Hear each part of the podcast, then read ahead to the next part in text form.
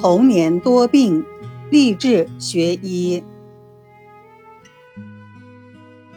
赵炳南自幼体弱多病，五岁那年出天花，高烧昏迷，几天睁不开眼。疹子出全后，可谓慢如行蚁，体无完肤。家里没钱就医，万般无奈，只好请一墙之隔的老邻居王二大妈诊视。提起王二大妈，村子里无人不知，无人不晓。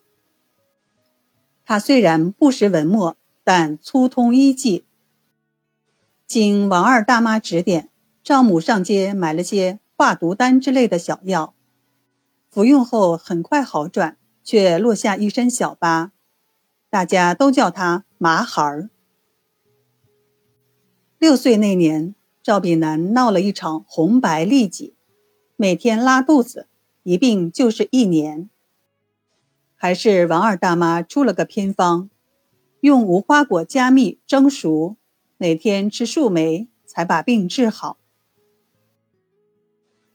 七岁那年，赵炳南又患了疟疾，一闹也是近一年。村里有块长条石，那是老人下棋、小孩玩耍的地方。还是因为没钱治病，夏天发烧时，他就躺到长条石上冰身子；发冷了就去晒太阳。只要他一躺到这块长条石上，邻居们就知道这孩子又病了。这次，王二大妈找了一块绿豆大小的杏石，不包砸碎，白开水送服。服药后。赵炳南浑身发热，脑子昏然，如同腾云驾雾。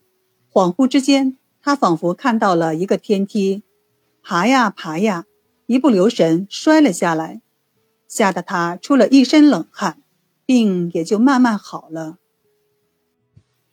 连续三年的大病，使他对中医药产生了浓厚的兴趣。因病拖累，他八岁才开始上学。